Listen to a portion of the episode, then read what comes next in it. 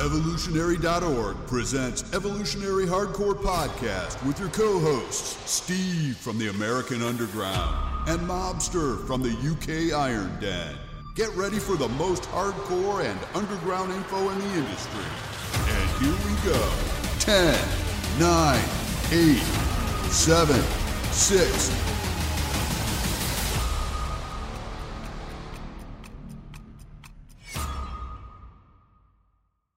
Evolutionary.org Hardcore 2.0, episode 21. Today we're going to talk about Anavar and Winstrol in a stack from Parapharma.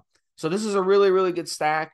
Now, this podcast isn't specifically about cutting necessarily. You can use this stack for recomp, you can use it for vascularity, you can use it for hardness, you can use it for other stuff. But most of you out there are going to use this stack for cutting. So most of the stuff we're going to talk about is going to be related to getting harder, getting cutter, all that good stuff. So it's going to be a really fun podcast. Those of you out there who, you know, you just can't quite get as lean as you want, get as hard as you want. This is going to be the podcast that you're going to want to listen to. If you're already lean, if you're like me, you just stay lean year round. This is the stack that you want to take a look at to really, really show off those abs and get those abs popping. So this is going to be a really, really fun one, Mobster. These are two really, really cool steroids, and and Parapharma has some excellent, excellent oral options as well as injectables. So we're going to talk about that. So first, let me bring in Mobster. Uh, how you doing, buddy? Um, let's talk about Parapharma and why you're a big fan of Parapharma. I know that you've got some Parapharma that you're just about to start as well yeah, end of the summer, I'm going to run a, a cutting stack and uh, I have some Parapharma products on my desk. I will bring them over while we're talking. This is a literally a cut stack. Uh, so it's a pre-blended mix. Uh, and of course, as you know, Steve already, I am an Anavar fan. Never won Winstrol, not not today. However, I like to talk about on these podcasts when we're doing this sort of stuff, Steve, an approved source. And I'm literally looking at their site right now, guys. So you can do the same. You go to paraforma.org and check out their products. This is their direct site, the actual company site, rather than the reseller site. What do they have that you need to see when you're looking for a great source? I, literally, the tabs, what I'm looking at right now, Steve, the number one, the one that catches my eye every single time, and I say this on all these kind of podcasts, is I want to see lab tests. I want to see up to date or recent lab tests.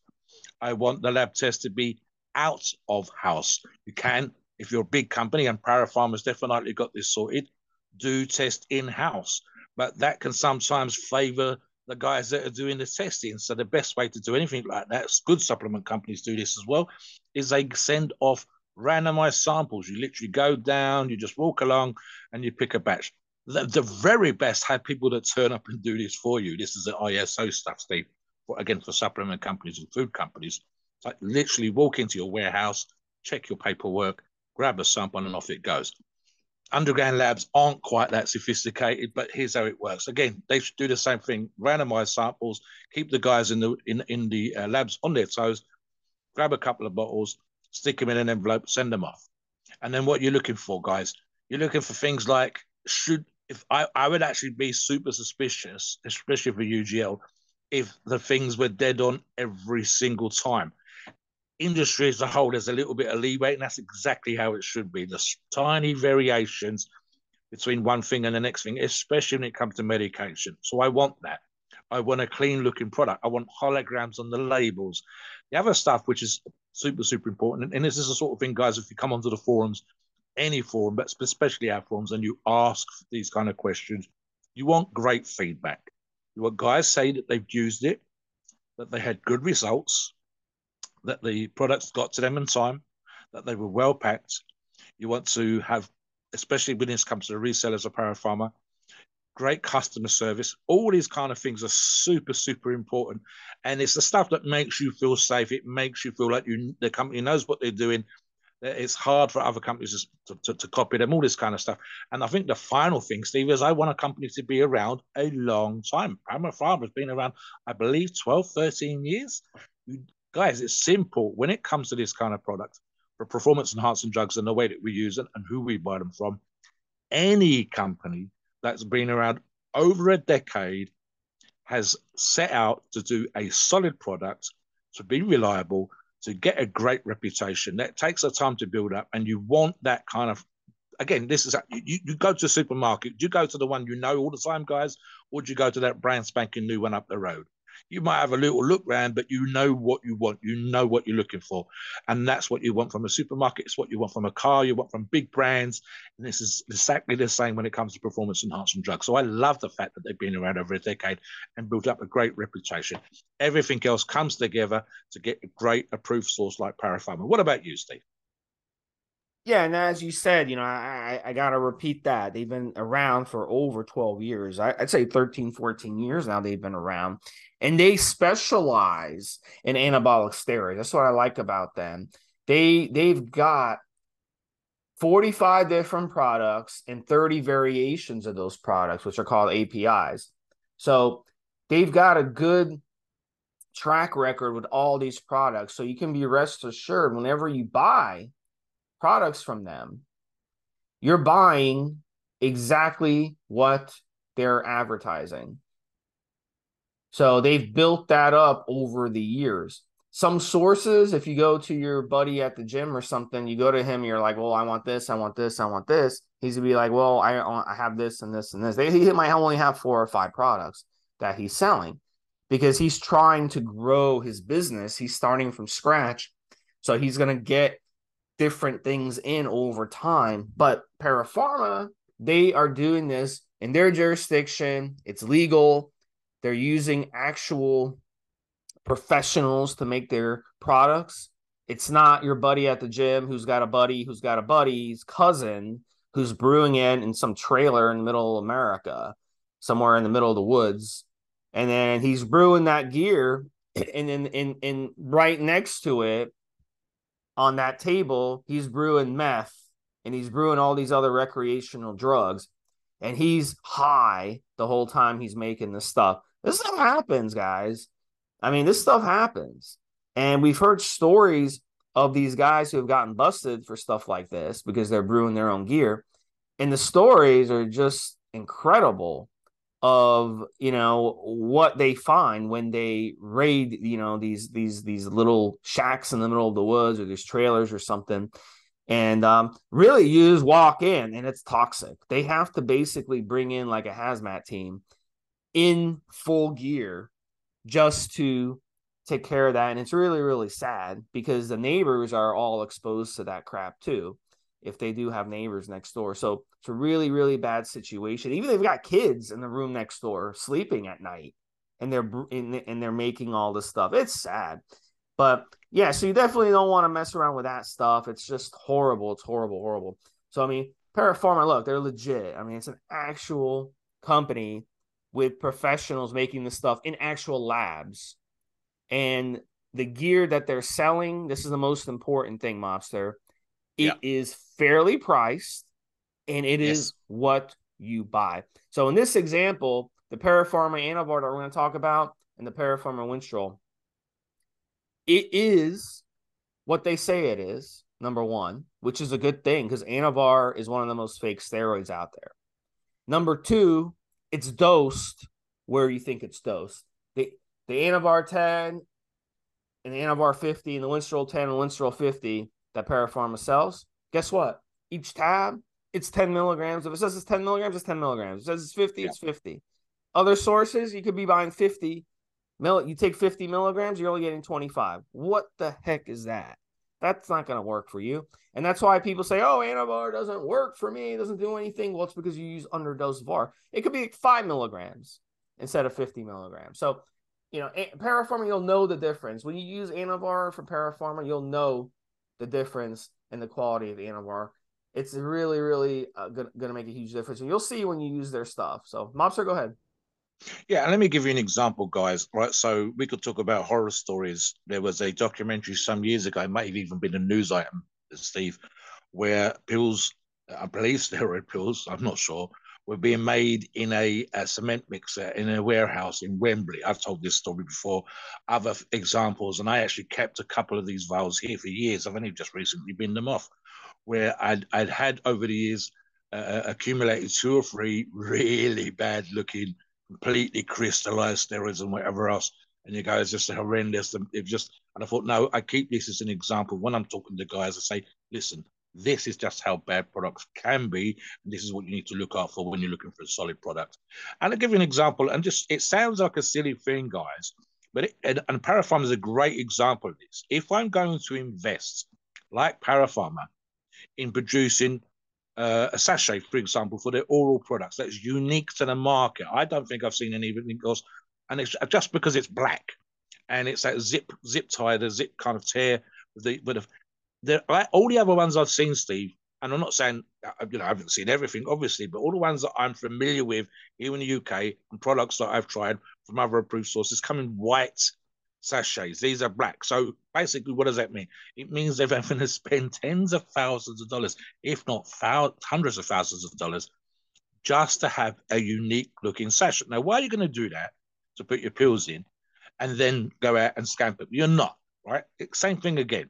They changed a few years ago from darker oils to clearer oils, and they keep it that. That means they've asked a company to produce something, or they buy batches of this stuff and they've stuck to that. They haven't varied, they haven't changed the price. That's what they've been doing for a long time. Same thing with the holograms and the labels. I'm getting if you if, if I decided, Steve and I decided to set up a steroid producing company tomorrow, and we wanted this quality, we would have to spend tens of thousands of dollars just on the labels, on the vials, just to have that kind of quality, peel them off, read it, just all of that. That's tens of thousands of dollars. We can't do it for a couple hundred bucks. We can't do it for a thousand bucks. We've got to spend tens of thousands of dollars just to produce the labels to go on our product. You're not going to spend tens of thousands of dollars, Steve, if you're going to go out producing fake stuff. And then, lastly, the last one, which Steve just mentioned as well. I've been around UGLs that have lasted five minutes.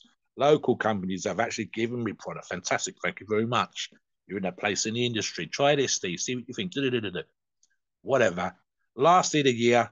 Other companies lasted six months. And like Steve said, two, three products, one form of test.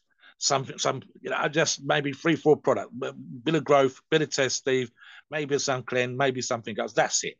Absolute, that's it. To go out and create a company that's producing 30 plus products that's been hit around 20, 30, you know, 12, 13 years to to just go out and invest in a, a, a sachet that's unique in the industry compared to the other ones that I've seen today, and have that again. All that costs time and money, and they stayed that way. That's exactly again what I'm looking for in a proof source, and it's another reason why we like Parapharma, and it's another reason, Steve, as we said earlier on, why I'm going to give this a try as a cutting stack for myself end of August, beginning of September. That's where I'm going to go. And we're going to see. I'm not going to get down to a six pack, guys, but we're definitely going to see if I get leaner. And trust me, come on onto the forums, check my log that I'll be running at that particular time, see how the updates, see what success I get from Parapharma products. Yeah, back to you, Steve. So let's get into the fun stuff. Let's talk about Anavar. And uh, Anavar is one of those uh, steroids over the years. Uh, back in the 1989, uh, the company called Searle discontinued production because bodybuilders were abusing it so much that they just didn't want any heat on them. So they stopped producing it. What happened was it became impossible to get your hands on Anavar because nobody was producing it anymore and people were using it. So if you were lucky enough to have Anavar stocked, you know, stocked up ahead of that, you were able just due to you know uh, uh supply and demand you were just able to charge whatever you wanted. So what happened was the price over the next five years, six years skyrocketed until Savient Pharma in the mid 1990s brought it back. And and during that time, you know, their their pharmaceutical companies, their objective is to is to make a profit. And pharmaceutical companies, the way it works is when they first operate, they have to get funded they don't make money when they're first out there and they have to get their products approved by the FDA. They have to go through the trials and all that stuff, and all that costs money. So these companies run in the red for many, many, many years. So once they finally turn a profit, you damn right they're going to charge whatever they can to to um to make a profit to get into the black, right? And be profitable. And that's the end objective of these big pharmaceutical companies. Like today, Pfizer, they make millions, billions of dollars of profits. But when they first started, they did not. So in this case, that's what happened with with Anavar. It became an expensive steroid just because of that, because you had that six year gap where nobody could get their hands on it. So it really never came back down in price. And now to this day, it's still one of the more expensive steroids. So if you're going to run a, ster- a cycle of Anavar, it's going to cost you some good money. So that's basically the reason why. But it was a really, really good product. Look, at the end of the day, um, in the early 1960s is when they came up for it. Uh, come up came up with it and the way they structured it is they wanted something that had low androgenic but moderate anabolic properties so in other words you're going to take it you're not going to have those side effects that you can experience with other steroids, which is the aggression, which is the anger, which is the and and, and on the flip side in the gym, you're not going to notice yourself get incredibly stronger. But Anavar is very, very underrated, as you know, uh, Mobster, when it comes to strength, because I've broken PRs with the help of Anavar and, and as part of a stack. But if you if you run it solo, it's not going to be as effective as running it as in the stack. So um, that's the really beauty part of Anavar is that you've got the low side effects, but you have really really good results. And I think it's underrated out there, and it comes with results. One of the reasons it's underrated results, Mobster, before I bring you back, is because it's a it's a DHT derivative, and they structured it like this on purpose to not give the user any type of estrogenic effects as well. So you're not getting the androgenic effects, but you're also not getting the estrogenic effects.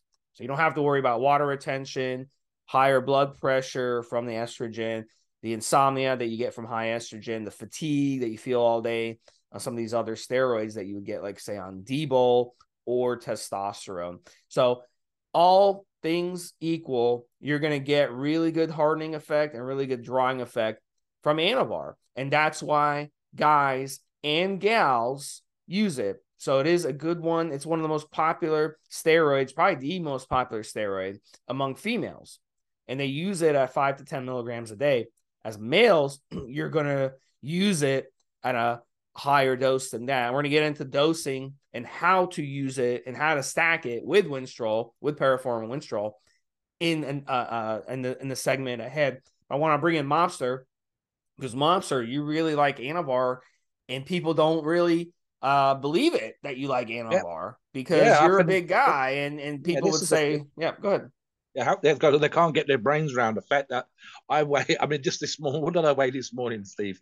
Three hundred and twenty-four pounds.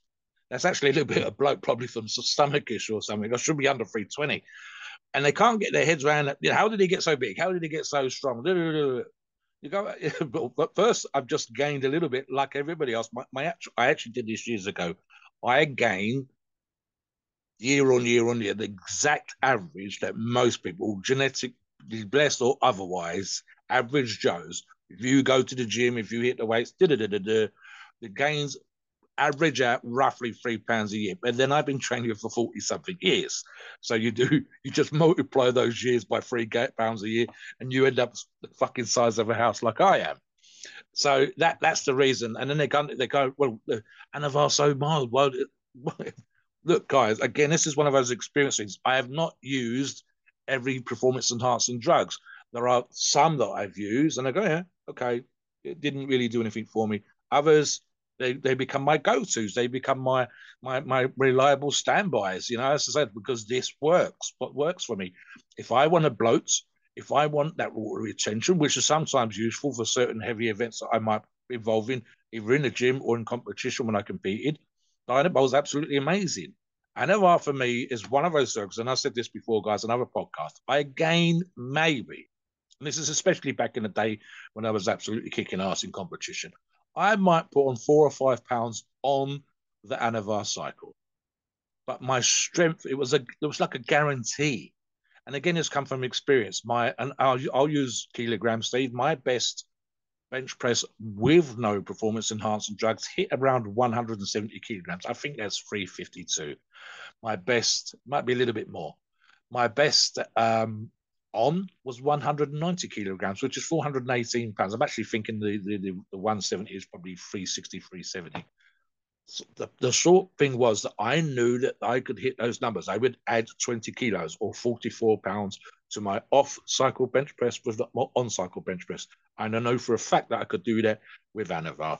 Steve knows uh, when it comes to injectables, SLUST Deca was absolutely amazing for me. And I would put on 20 pounds on cycle. Now, I'm at that point in my my life and my training, whatever, that I don't actually need to be the size of a house. So I don't need to be putting on 20 pounds on a cycle.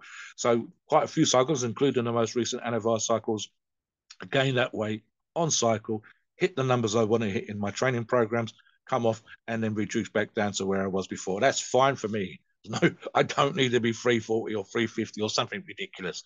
But yeah, so Anavazami, I, I guarantee that, and of course I'm training for strength specifically, I will hit certain numbers. If I can hit a number that's a good number off cycle, then I know that I'm going to add a certain level on cycle. And Anavar for me is definitely one of those.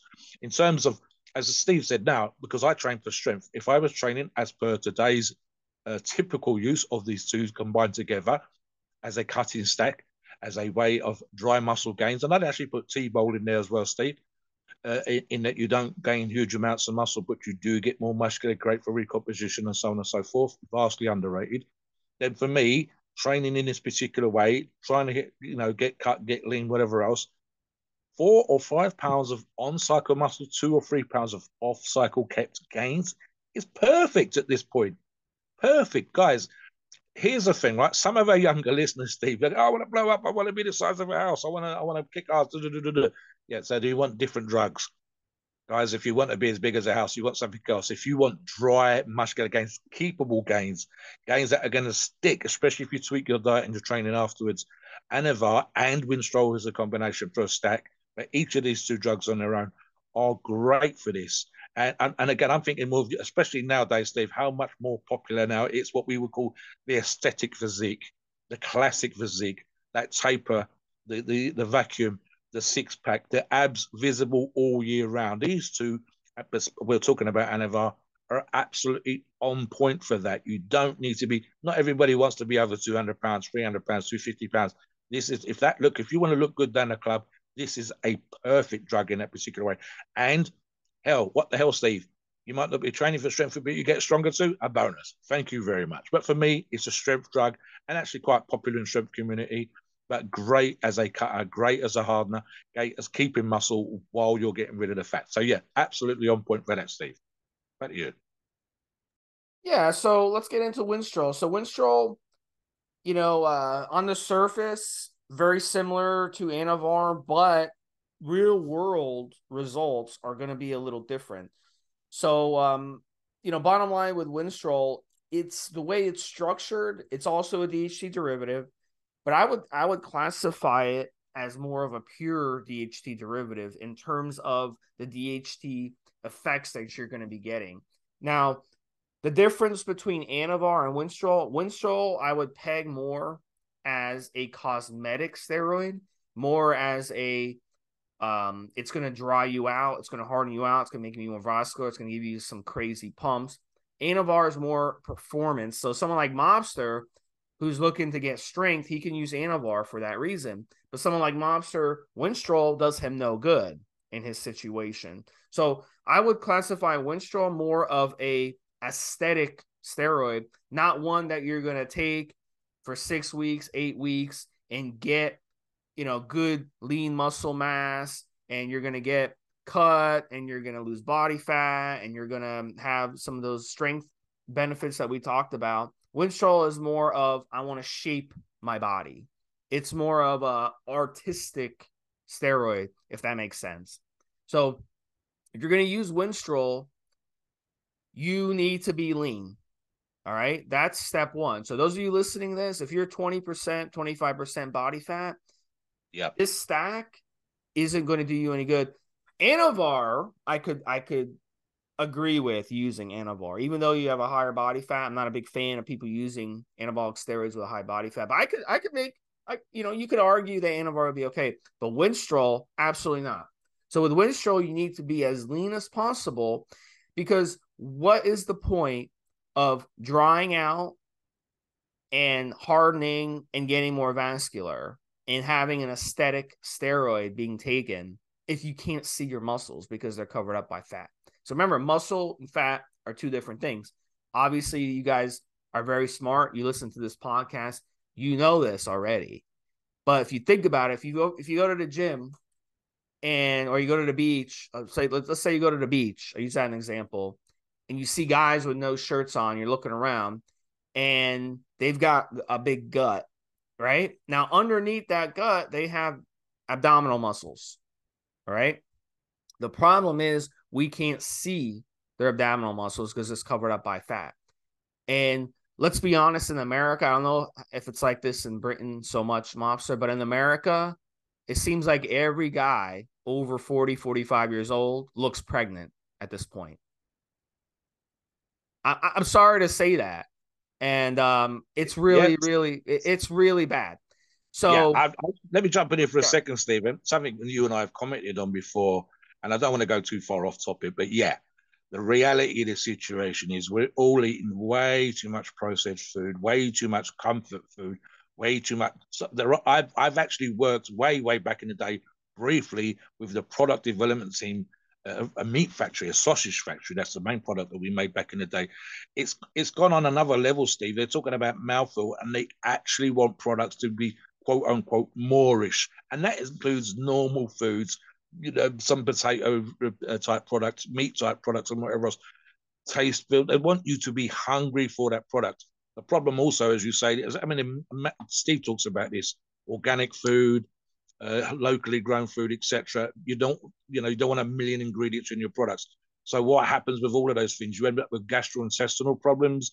You end up with fat that sits inside the abdominal cavity.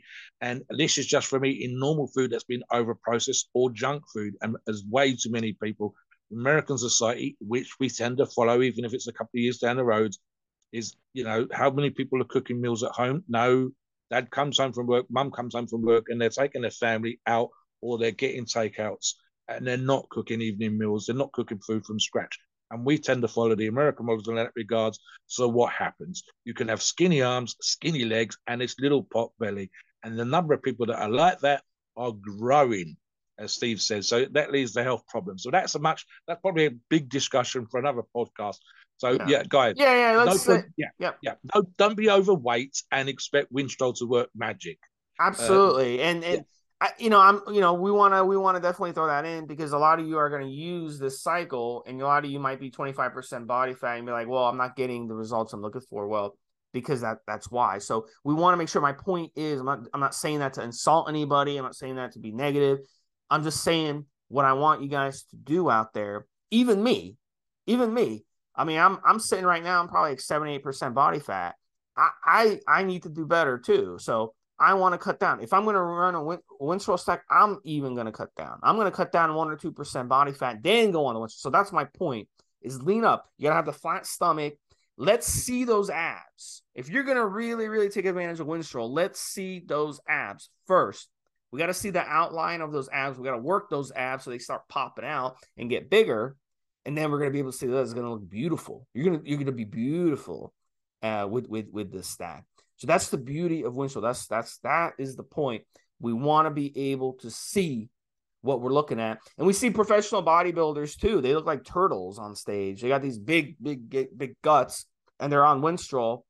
And uh, you know, you, you gotta work on it. So we're gonna get into more diet and nutrition tips toward the end of the show. Mobster is gonna talk about training for cutting. So it's gonna be really, really fun. But first, let's talk about how to stack and dose these thing, uh, these two uh, Parapharma, uh, Anavar and Parapharma, Winstrol. Go ahead, Mobster. Yep. Right, so guys, let's let's just suggest what products can you get from Parapharma uh, in this particular regards. They do an oral Anavar 10 milligrams and an oral 50 milligram version. Winstrol they do it oral and injectable. So in the in the uh, orals, you can have a 10 milligram or 50 milligram pill again and in the Winstrol uh, injectable comes at 50, 50 milligrams per mil. Now, something regards to Winstrol, which has been said before, Steve, is that you can uh, drink it as well as uh, take it, it, so you can take it orally as well as injectable when it comes to the injectable version. And then obviously of course you've got the oral uh, version too. So there, those are your options in terms of what you're going to buy what you're going to use. Um, stacking.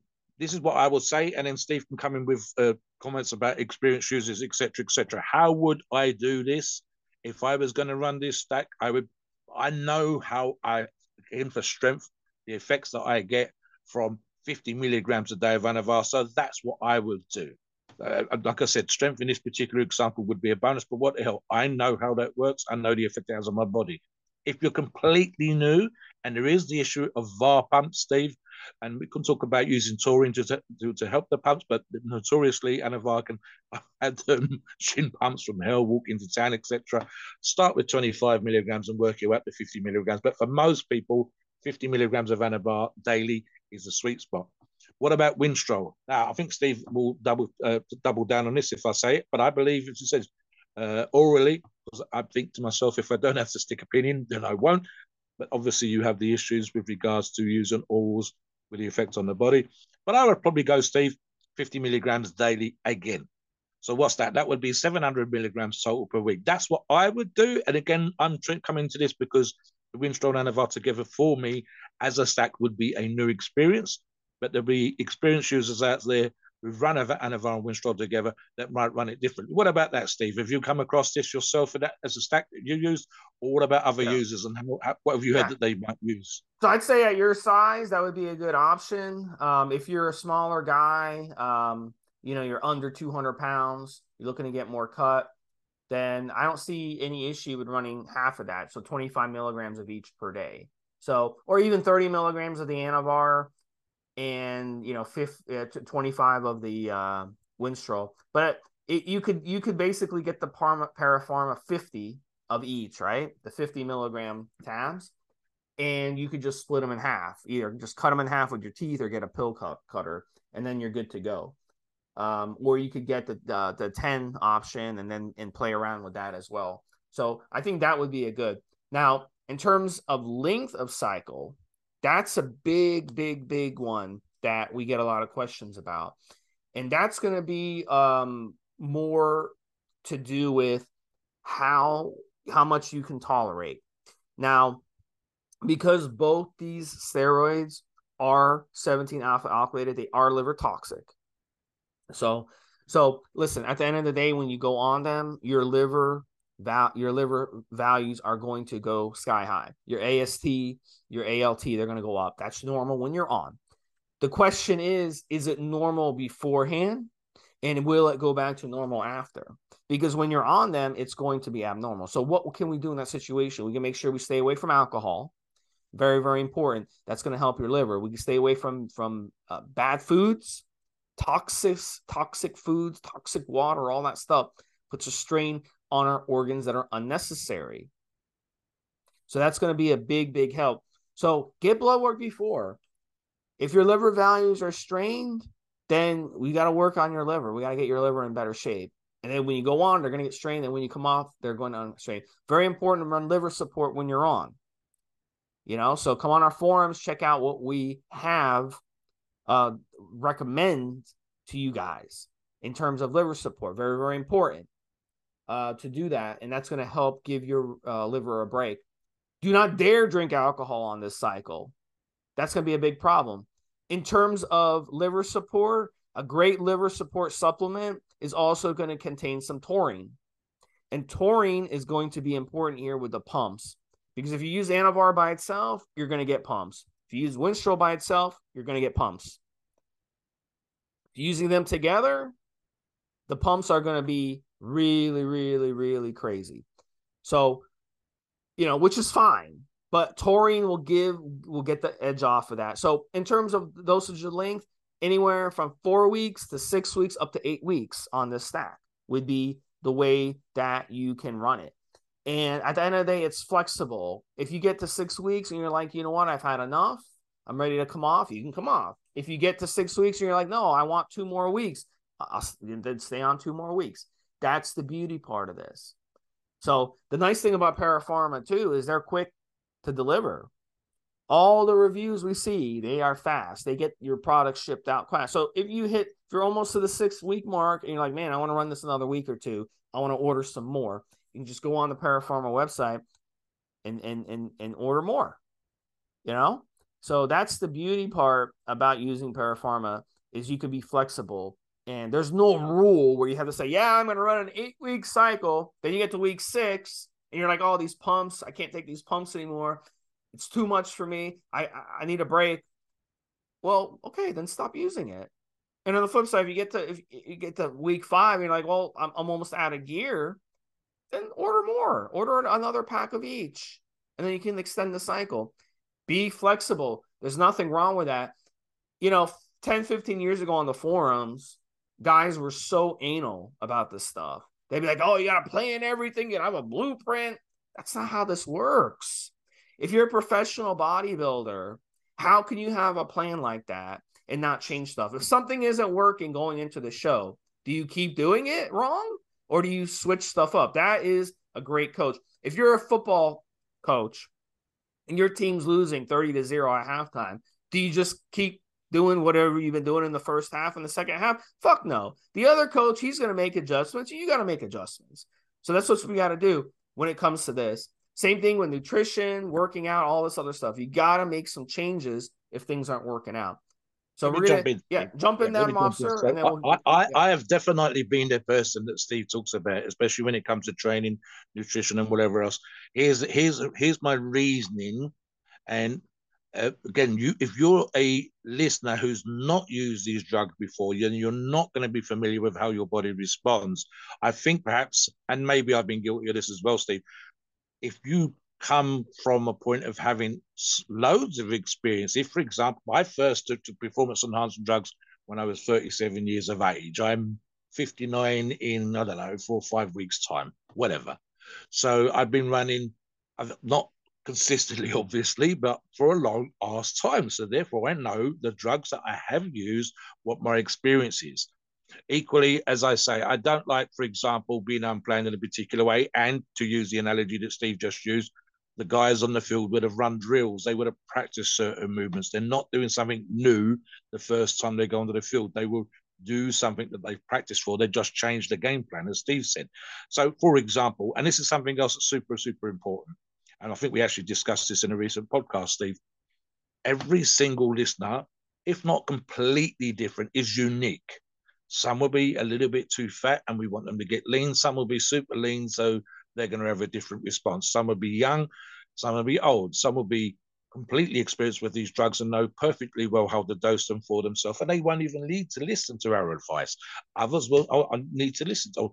I do quite often, Steve, especially if I'm coming to something new or haven't used anything for ages. I have a refresher. I would listen to this podcast just to remind myself, oh, yes, right, that's how I need to do all of those kind of things. As an example, again, Steve, I'm going to change the subject a little bit. It would be Winstrol side effects. As Steve mentioned already, you can get bad Winstrol pumps, and especially if you're super lean, hydrating well, doing a high volume type of workout or wherever. Another issue, for example, which not every listener or every Winstrol user would have, would be it has it can have issue you can have issues on your hairline if you are specifically genetically predispositioned for that. If there's male pattern baldness or female pattern baldness in your family history, if your dad's like that, your uncles are like that, then you're probably going to be like that. And therefore, Winstrol can have can give you issues on that. As a plus, for example, and this is from a study that's done as linked in one of the articles that using to reference for ourselves today, uh, it up it boosted collagen in a, one particular study. So that's a plus. And again, I, ironically, it can dry the joints out when you're on cycle. So that would be something, Steve, where a group of users in that study saw a boost in collagen, but that might be at a medical dosage versus what we're talking about here today, guys, is performance enhancing dosage.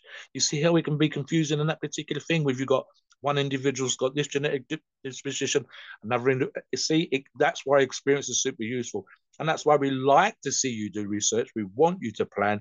But as Steve said, if it's not working out the way that it's supposed to, if the dosage is producing no effect, if you've used a poor source, all these things have an effect. It's why we encourage logs.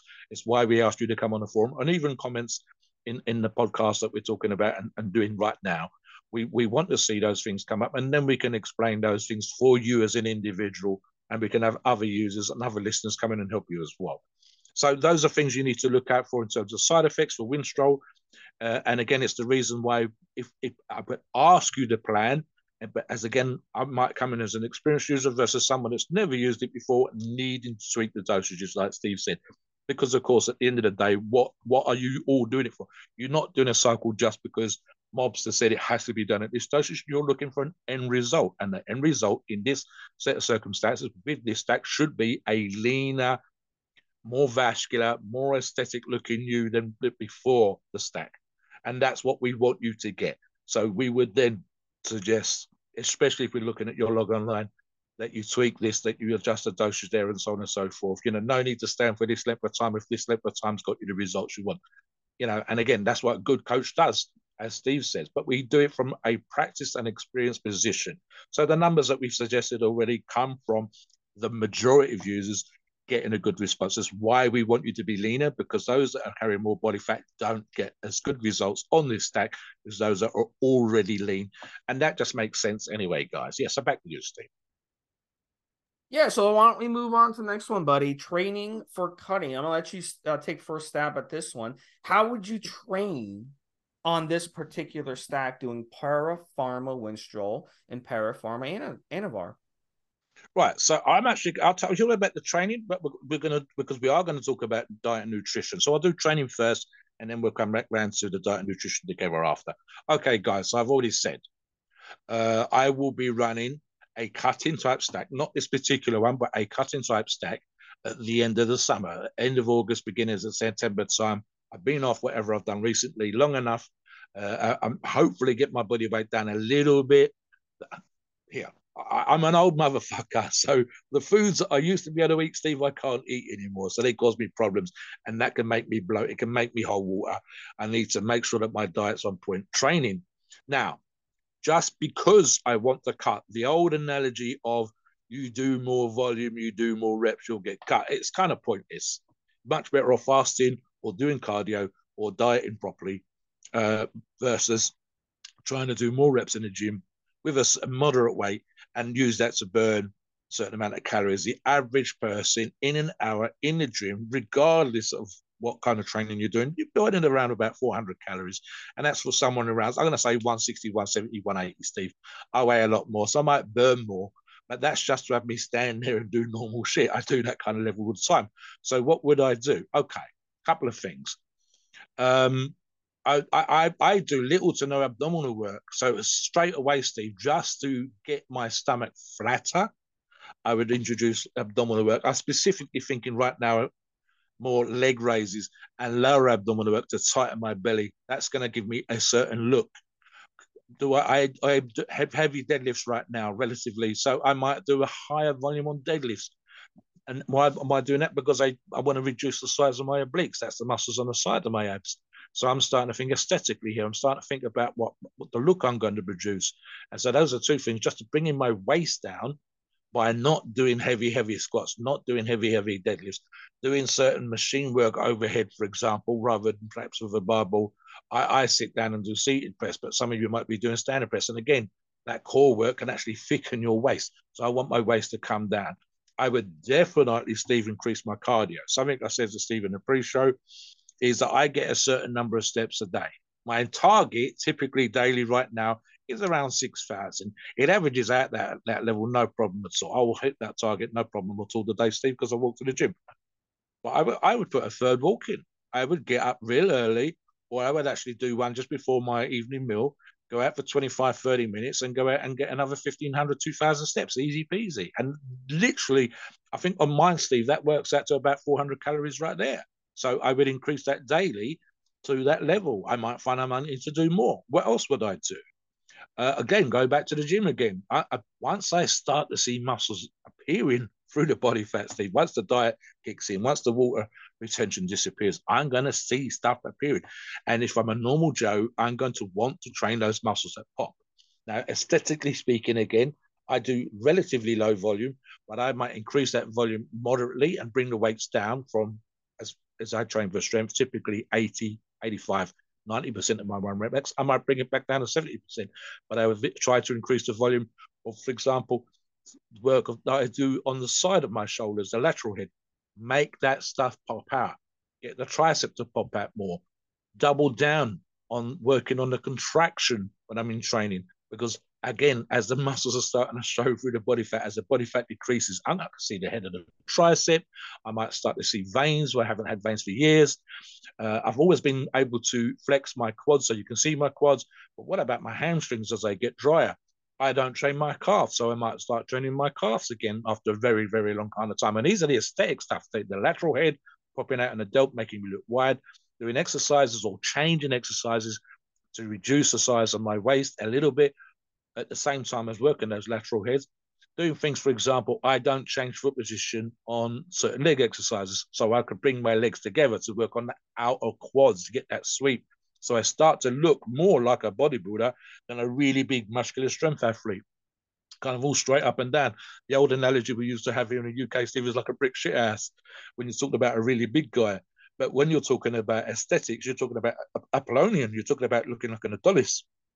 And it's always broad shouldered, small waisted, muscles popping. Things like, uh, again, I'm thinking just for abs, Steve, especially if I was as lean as you are already, I'd be working on my intercostals, the serratus muscles. So you can see not just the abs, but those little muscles off to the side that are tucked away between the armpit and under the pec and the abs.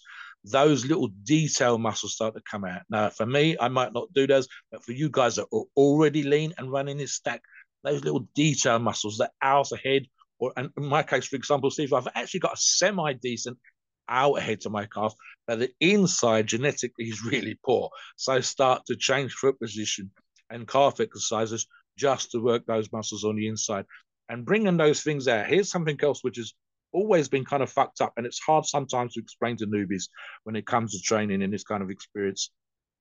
As big as I am, if I was 20 pounds lighter, and if that 20 pounds was just body fat taken off magically, thrown away into a bin somewhere, I would look bigger because being more muscular perversely makes you look bigger. If you've ever seen a uh, outer shape or bloated, slightly bloated, a little bit of body fat bodybuilder off season, and then the same person, especially if they're competing as a pro, on in competition shape on stage, and especially if they're posing solo, you can't get your head around the fact that they're actually smaller but more muscular. They look bigger. It's just a visual thing that play. It's, it's kind of weird, Steve, how nature makes us do that in our heads, but we do it.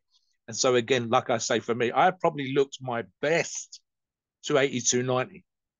I, I'm a big motherfucker, but I looked a certain particular way when I was 280, 290. So that would be 30 pounds, 40 pounds than I am right now. So I think it's one of those things where if you hopefully I'm successful, if I'm successful, I will probably be 20 pounds lighter than I am right now, but visually far more impressive. And if it applies to me as a big motherfucker that trains for strength, it's obviously going to apply to you guys. And again, if I was coaching, Steve and I might say, oh, your, your triceps are great, your calves are great, your quads are great, but you're, you're, you're out ahead of your, your delts needs more work. And we would advise you. It's another reason why we like you to run logs on the forum. And it's another reason, funny enough, why we want you to put up honest photographs not filtered, not not stuff that you took 10 years ago, something that you took yesterday. And then we could say, okay, the belly needs to come down, the quads could do with more. You've got great shape to the quads, but there's no definition. All of these kind of things. That can be sometimes difficult. I'm reasonably good at being analytical about myself. And, and again, it might just be people making comments. And here's another thing as well. I think this applies to Steve, myself, and you guys. As you progress through this stack, as you're doing this cycle with the Parapharma products, as you start to get into shape, the feedback, positive, unless people around you are completely out our asses, should make you go harder, should make you train more. You're getting in shape. My God, what are you doing at the minute? Oh wow, look at your look at your triceps, they're amazing. And that kind of feedback, that kind of vibe that you get off people at the gym, from the wife, the girlfriend, or whoever, makes those it makes the journey easier, Steve, because you're getting that positive feedback. It makes you want to stick with it and it makes you want to get harder. It makes you want to get leaner. It makes you want to wake those muscles pop even more because you're getting that kind of positive feedback. What about you, Steve? I think you've actually said in a previous podcast, you've actually had people in the gym say you've got, you know, the, the things looking good and you've had that kind of feedback. And of course, you work with clients as well. Oh yeah, buddy. I mean, look, at the end of the day with training, you know, this is you touched on so much stuff here. So let me let me just add this when it comes to training. You have to remember, no matter what you want to get good at, tennis, football, soccer, uh, chess, anything, you just got to do it. You got to train your body. You got to train your mind to learn adaptation, and you've got to put the hours into the gym. But you got to be efficient with your hours. So if I go to the gym, mobster, sometimes it's very frustrating, especially going to franchise gyms. All right. And watching the way guys are training, they're training very inefficiently. And um, look, we could do like 10 shows about how to train more efficiently. And obviously, it's going to be really hard for me to sit here and explain it. But I'll put it this way know what you're doing, know the way the muscle works, know the science behind the objective of why we weight train. And on this stack specifically, know how the stack is going to affect how you weight train. Training to failure and training to where you're really fatiguing the muscle, it's going to really bring out the the vascularity and the pumps of the muscle. It's going to make them bigger, but it's not necessarily going to mean that you're going to have more success.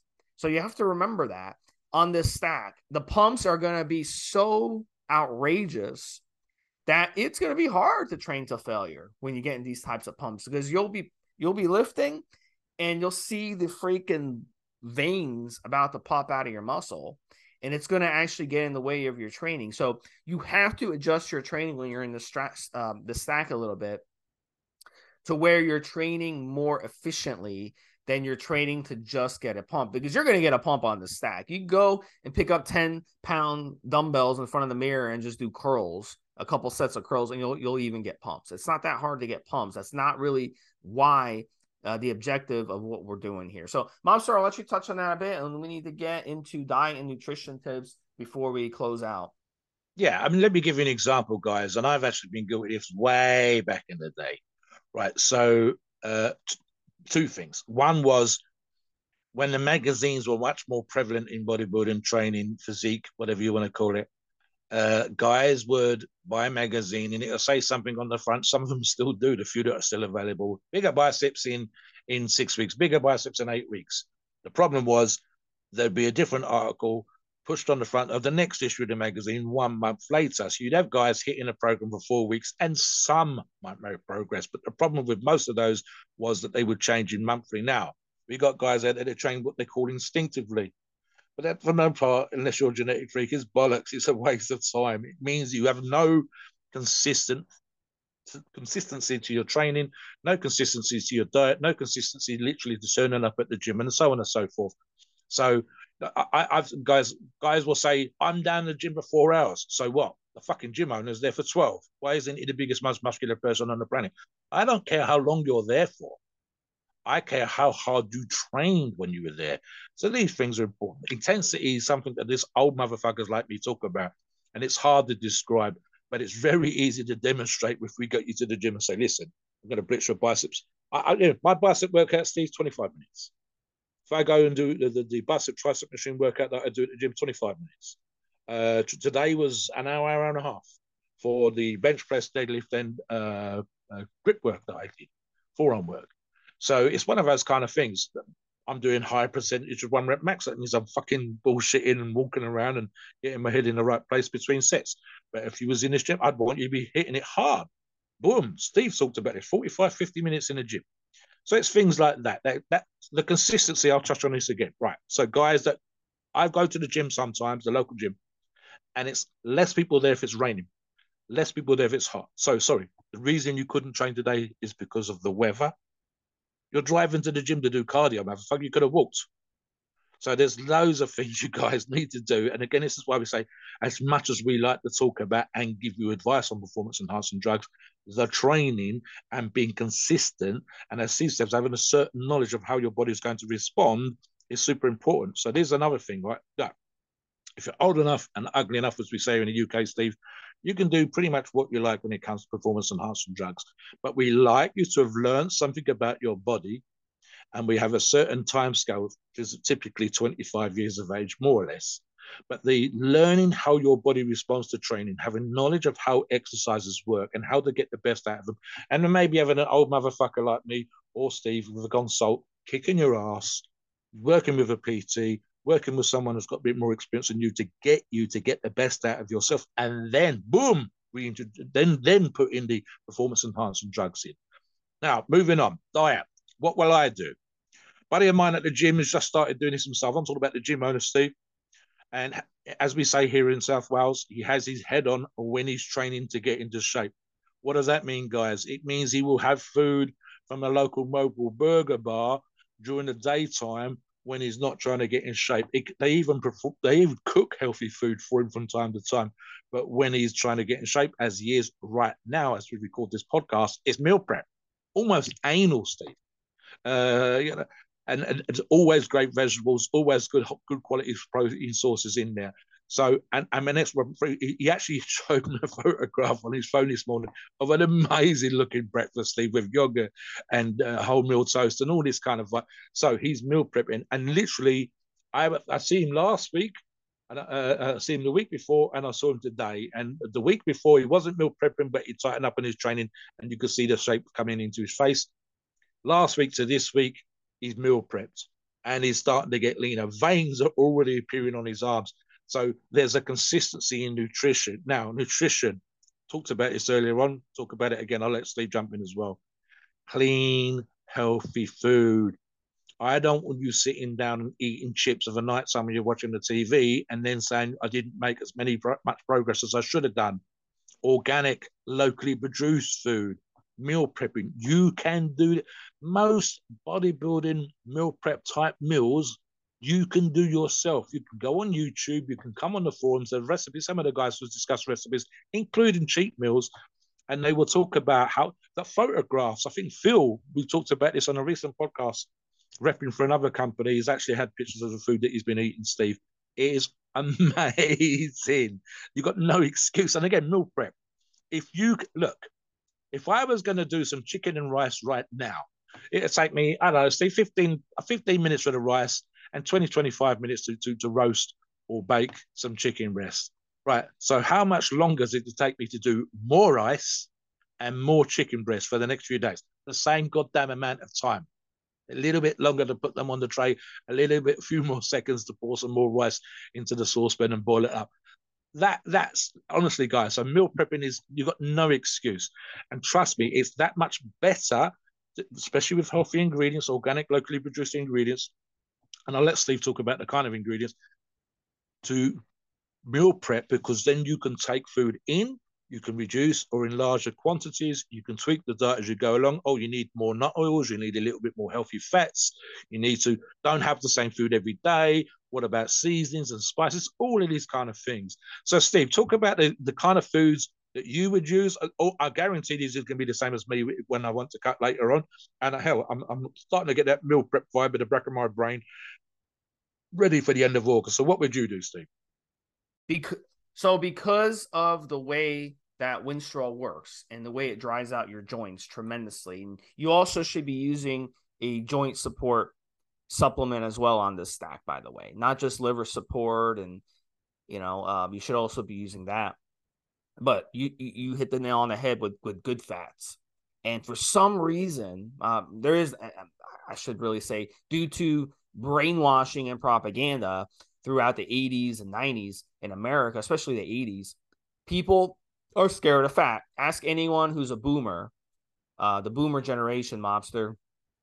Um, I know you're kind of on the edge of being a boomer, but the generation. No, I, I, I, me and you discussed this on another show. I am a boomer, and I even looked at uh, Randy Roach's Muscle Smoke and Mirrors, and there's several chapters in that book dedicated to the whole uh, healthy fat bad Yeah. fats, etc. And the whole thing that came out of the medical discussion at the time, you're on point 100%. And Yeah. that's only now in our field, in the nutrition, sports nutrition, PD field, that we realize good fats are needed, as you were about to say. Yeah. Go back to you. So as much as good fats are needed, we got to avoid the bad fats. So the refined oils are killing in America. They're killing. If you go to any restaurant or any fast food joint, how do they cook the food? They cook it in refined, refined food, uh, refined oils.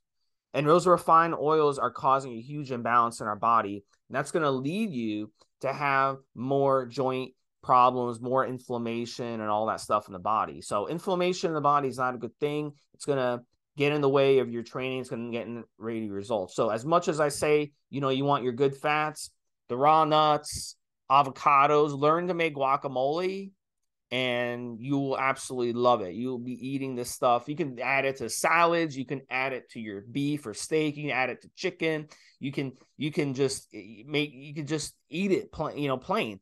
I mean, it's just there's so many different ways to use you know to get uh to make guacamole. Well, it's funny thing in the if you go to the supermarket, they've got avocados and they have the low fat it actually says a big sticker on it low fat avocado because some avocados are low lower fat than others. And people you know they gravitate to that. Well i want lower fat. I'm gonna go with low. No you want the higher fat avocado. That's the idea here. You want the good fat. So we see a lot of people um you know who are suffering from like heart attacks and and have um, you know they go to cardiologists and stuff and and the cardiologist will tell them a good cardiologist will tell them you need more good fats. And they look at the cardiologist like well, what are you talking about? I need more more fat what are you talking about i've been told my whole life that fats are bad for you you gotta remember the sugar industry during the 80s they took they wanted you to think that because they wanted you to buy their sugar the sugar industry is a huge huge um business, especially in the South in the United States, and uh, that's pretty much all they can grow in the South in certain parts of the South, like the in the Everglades of Florida. What do you think they grow? They grow sugarcane. They can't grow wheat and corn, and it's too hot, and it's too it's too uh, too much rain. It's too moist the the ground. So sugarcane is what they want to grow. So of course they want you to ha- consume sugar. They take out the fat out of the foods and they add sugar. So you always want to get good natural good fats. When you buy a steak, for example, you want to get the fattier cut of steak. When you um, but even better than that is bone broth. Bone broth is full of good fat. So if you're not eating bone broth, especially if you live in a colder climate, like your uh, side of the pond mobster, it's cold pretty much, you know, much of the year. Bone broth, I'd be eating bone broth like all the time you know? And that's why like in russia and stuff and siberia they're always consuming soup because of of the cold weather. But bone broth is really really good. So um you could you could definitely do that. And that would be a great way to get in those good fats good collagens. And that would be a weapon on the cycle that would be a great idea on the cycle in fact i might do that myself uh, once it cools down I'll, uh, I'll jump on this cycle and then i'll be um, consuming bone broth like you know um once a week, twice a week on this cycle. And that would be work really good. And that will definitely help your joints. So that'd be a really, really good tip when it comes to nutrition for you. And the bone broth has so much nutrition in it. It's so good for you overall. It's good for everything in your body. It's good for your skin. It's good for your organs. It's good for everything. So, Mobster, I think it was a good show. Guys, yeah, I, I agree, Steve. Guys, if you can learn to cook, and again, as I said earlier on, get, hit YouTube up. There are a million recipes on there. Five minute, 10 minute, 15 stuff to do for a, a family dinner, whatever. Uh, a full roast Christmas dinner, Thanksgiving dinner, all these kind of things, right down to high protein, easy meals to prepare. Learn to cook, and you can therefore learn to control what goes in your mouth. As an example, Steve, I, and we've talked about it some of the shows, I make homemade ice cream. Uh, there's a great ice cream company 10 miles away from here, over into the next valley, uh, called Sub Zero, and they produce product that's going to go into shops as well as obviously eaten locally, like by people like myself. And as an example, my homegrown ice cream, the stuff I make here with my little machine, etc., etc., has maybe five, six ingredients. Because they're a commercial company, as good as their product is, they have a sorbet, which is essentially a water ice, guys, that's got 17 ingredients because it needs to be able to sit on the shelf in the supermarket or shop for weeks certainly days at a time. My my stuff is made and then stuck in the freezer, and then I take it out and let it soften, and I eat it. There's no transportation across the mountain, hundred miles, whatever else. So your ability to do that by meal prepping for yourself, tweaking your diet in that particular way, coming on the forums and getting advice for us is going to help.